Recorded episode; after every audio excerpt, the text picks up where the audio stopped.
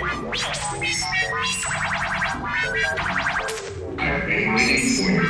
you.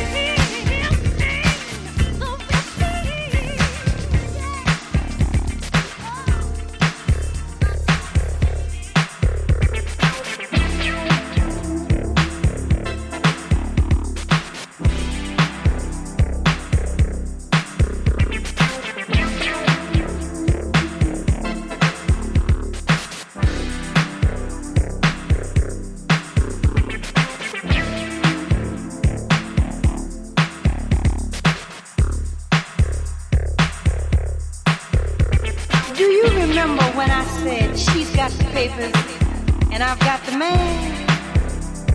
Well, the man that she had that I took from her is not the man child that we thought he was at all.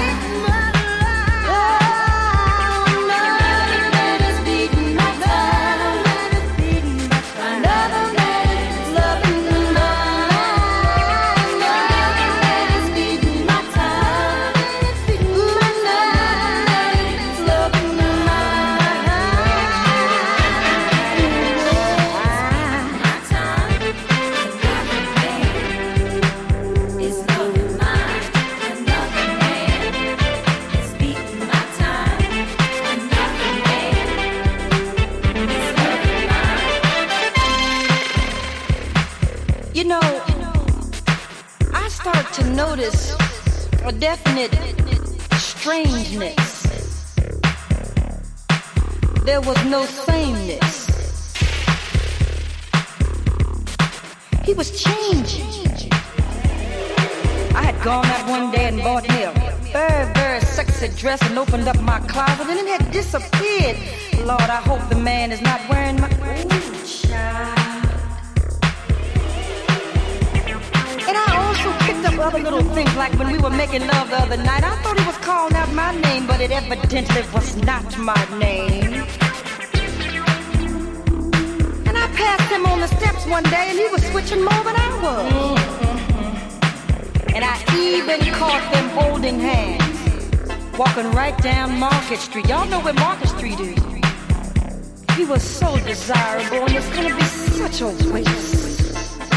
you know, when you think everything is in place and what you think you have is not what you really have at all. Because in my case, what I thought I had was not an entire whole man, but a facsimile thereof.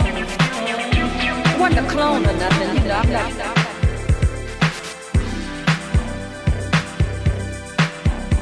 There was a certain kind of a way that he talked to me. His voice went up.